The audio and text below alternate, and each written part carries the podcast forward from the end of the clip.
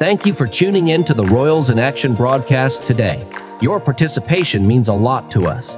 The essence of this program is to educate you on how to apply the Word of God practically to bring about positive outcomes in your daily situations. And joining us for this insightful journey is R.K. Achina. And enlighten the eyes of your understanding to the truths of His kingdom today. Amen. Last week we explored the subject Get Your Fire Back and some misconceptions surrounding revival. We discovered that revival does not come from emotions, it comes from the spirit. And your emotional state should not be the basis for deciding if you need revival. This week, we're going to continue to build on that foundation by looking at what revival actually is. Go with me to Isaiah chapter 57, the verse number 15. Isaiah 5 7, verse 15. For the high and exalted one, he who inhabits eternity, whose name is holy, says this I dwell on the high and holy place, but also with the contrite and humble in spirit in order to revive the spirit of the humble and to revive the heart of the contrite. Underline the phrase to revive the heart of the contrite. Amen. So basically, God is saying here that even though He lives in a high and holy place, He is also with sad and humble people to revive the humble and those whose hearts are broken. Amen. In simple terms, that's the meaning of this verse. Now let's look at the word revive here. The word revive in this verse is the Hebrew word hayah, which means to give life or to quicken again. In a way, it's more like losing your life, more like experiencing death and then getting your life back. Before anything else, let me relate this to you. When you read 2 Kings chapter 13, verse number 20 to 21, it accurately explains revival. It tells us that after Elisha died and was buried, the people of Israel mourned him. But after his burial, a band of Moabite raiders invaded the country. In the middle of the invasion, some Israelites were also burying a man. So when they saw the enemies coming, which is the Moabites, the Israelites threw the dead man into Elijah's grave and ran for their lives. but oh boy, this is the part that always turns me on.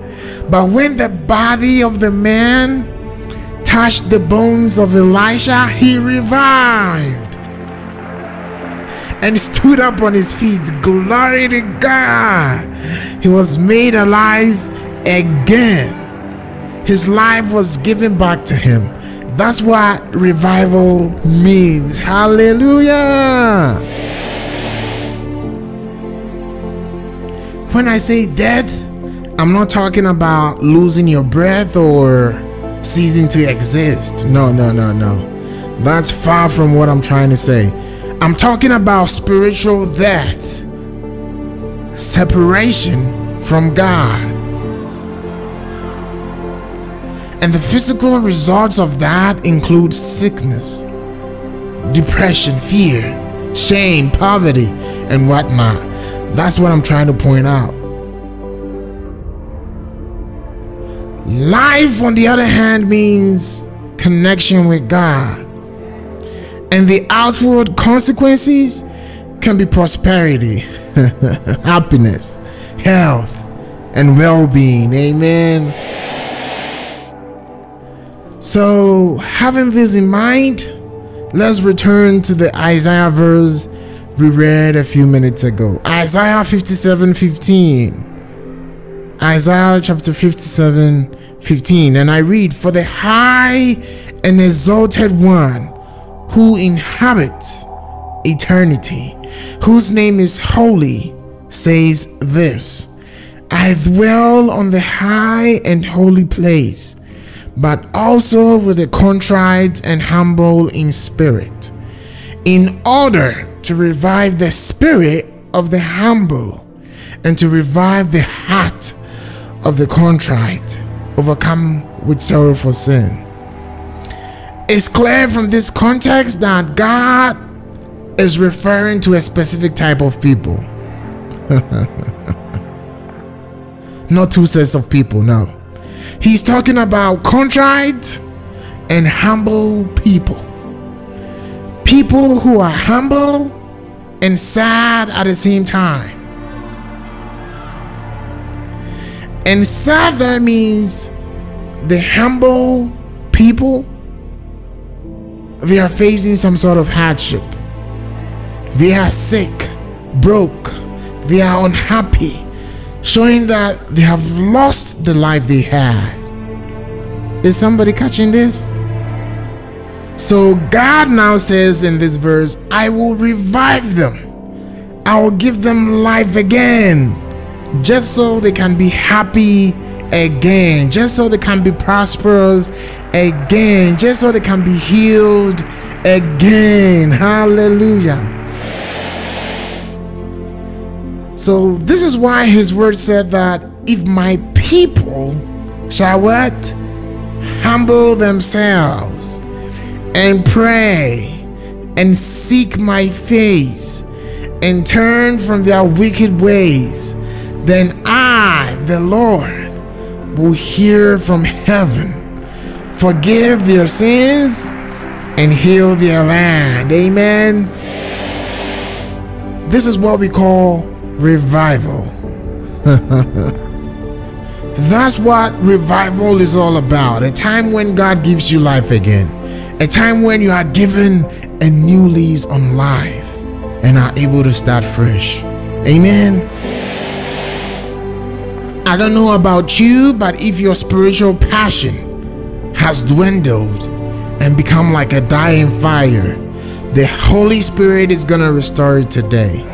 Oh boy, I don't think you heard me. I said, if your passion for God has faded and you feel like a dying ember, the Holy Spirit will revive you today. Amen. He will ignite your passion for God with an intensity that will shock many. He will ignite your passion for God with an intensity that will shock a lot of people. Your flames will burn with a heat that will be both exhilarating and unbearable, stirring the souls of all who see it with a new sense of purpose. Amen. Now, write it down. Revival cannot be accomplished without humility.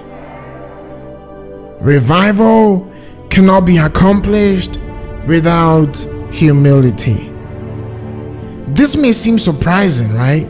But it's true. God restores life to only the humble. God restores life to only the humble. Check this out. If my people shall humble themselves. Humility is a key ingredient in God's recipe for revival.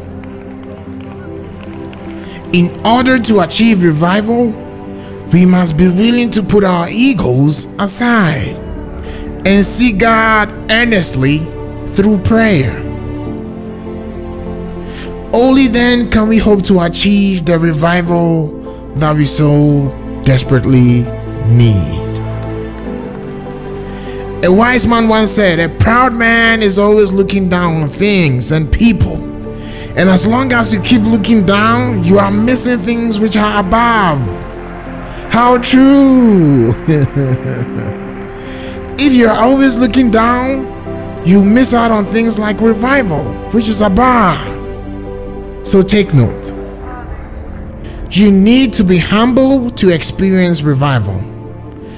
Another thing to keep in mind is that revival can be achieved by the Holy Spirit. He is the one who gives life back to people. He is the one who quickens.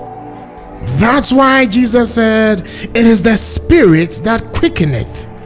The flesh profited nothing. Oh my God. If you allow the Holy Spirit to work in your life, He will quicken you.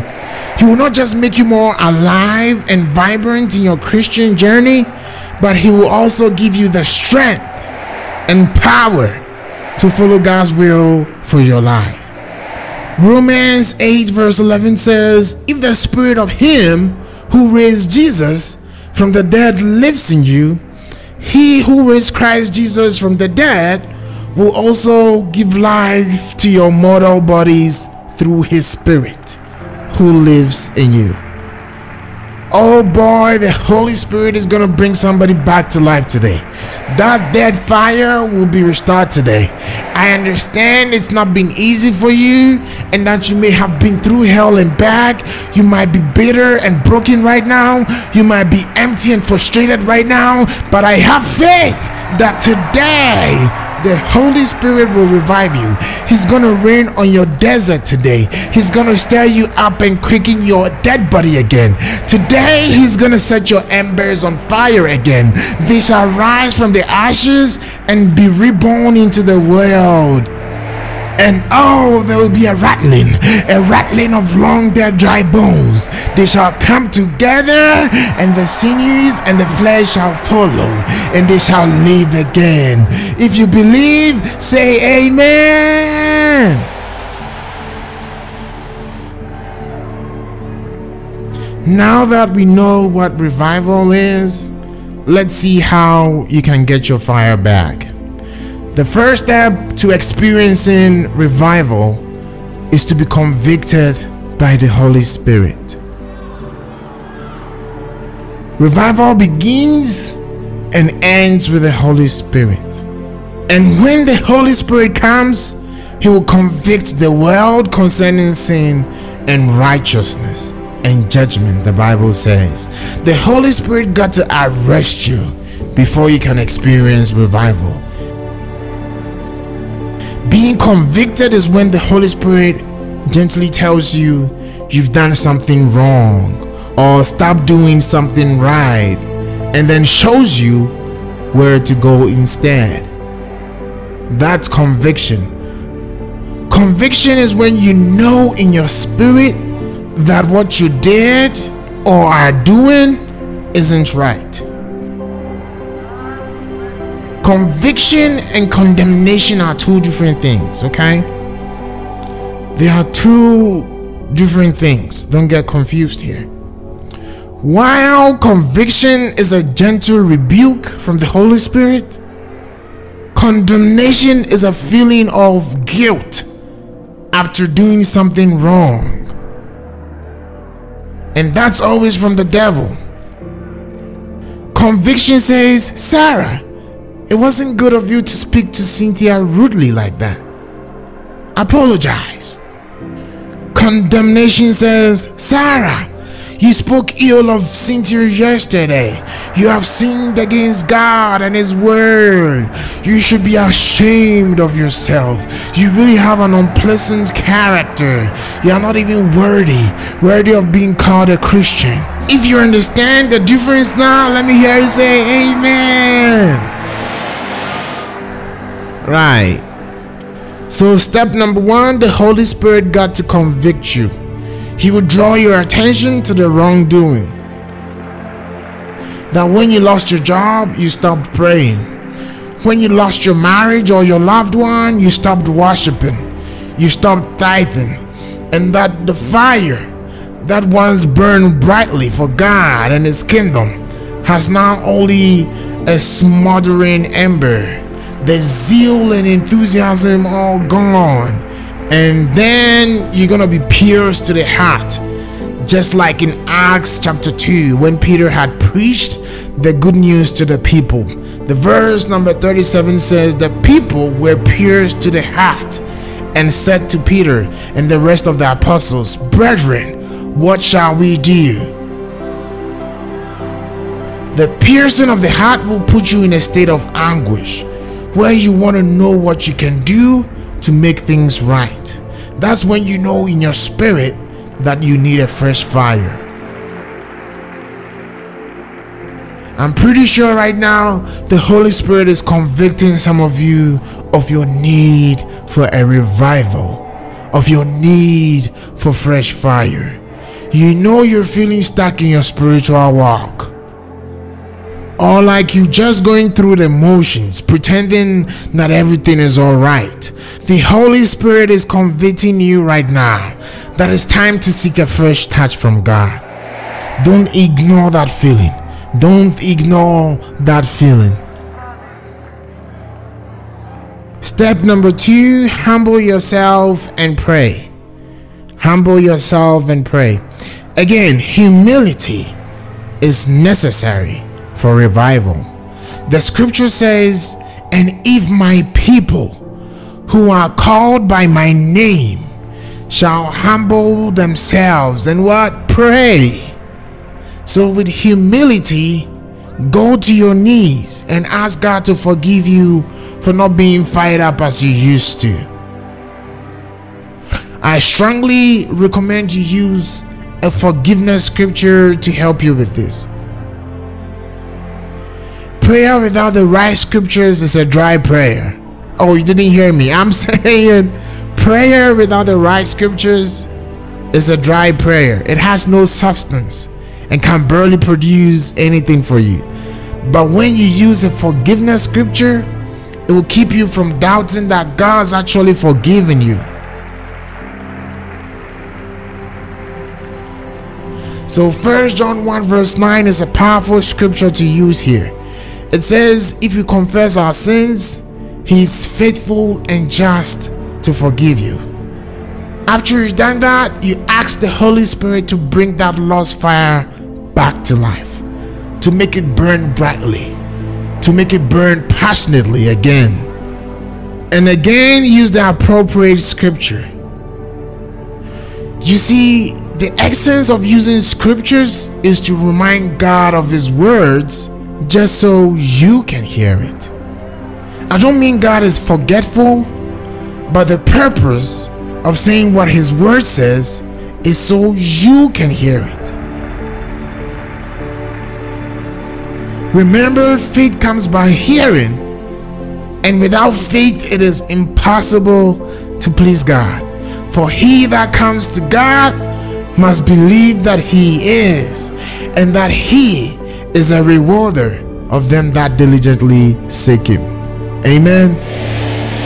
So here the right scripture to use is Isaiah 57 verse 15, which he said he will revive the spirit of the humble and revive the heart of the brokenhearted.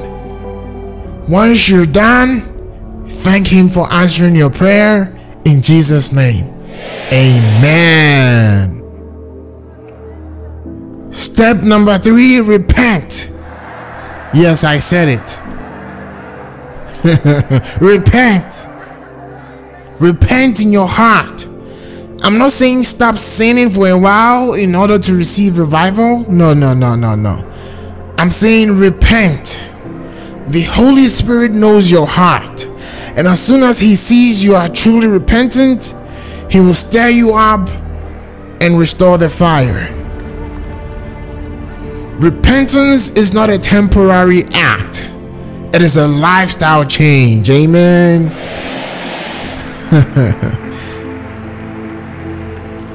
Let's return to the scripture again. And if my people who are called by my name shall humble themselves and pray and seek my face and turn from their wicked ways. And then what? Turn from their wicked ways. Then I will hear them from heaven and forgive their sin and heal their land.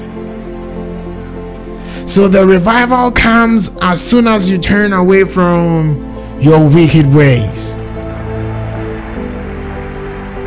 True repentance leads to a restored relationship with God and a new desire to live according to His will. Amen. As soon as you repent in your heart about the things you did to quench the fire, then the revival begins. Only sin can extinguish the fire.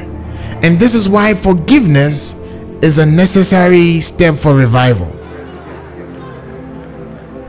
And I'm completely certain that you are aware of what happened or what you did before you lost that fire. Maybe you put out the fire after you stole from your friend. Maybe after you lied to a sister or a brother. Or whatever you did, just make sure to turn away from that. And sometimes we quench the fire by ignoring to do what we are supposed to do. So, for example, if we lose a loved one, we instead allow ourselves to be overwhelmed by resentment, overwhelmed by pain and disappointment to the extent that we get angry at God for allowing such tragedy to occur. That's when we quench the fire. At one point, David experienced a significant loss when everything he had was taken away from him his home, his wives, his family, everything was gone. But instead of complaining, the Bible says that David found strength in the Lord. That's the right attitude we need to put on as Christians. So, those are the ways you can quench the fire. After the Holy Spirit has convicted you of your sin and you have humbled yourself before God, prayed for forgiveness, and repented, revival will flow. Amen. You will sense the presence of God in a new and powerful way, trust me. And your life will be transformed, and your lifestyle will never be the same again. God richly bless you. Thank you for joining us in this enlightening journey today. Before we wrap up, subscribe to our podcast so you're kept in the loop about our next amazing episodes. To join our community or support our ministry, click the link in the description or visit royalsinaction.org. Until next time, Royals in Action is here to remind you to embrace your destiny as a chosen channel of God's royalty. God bless you.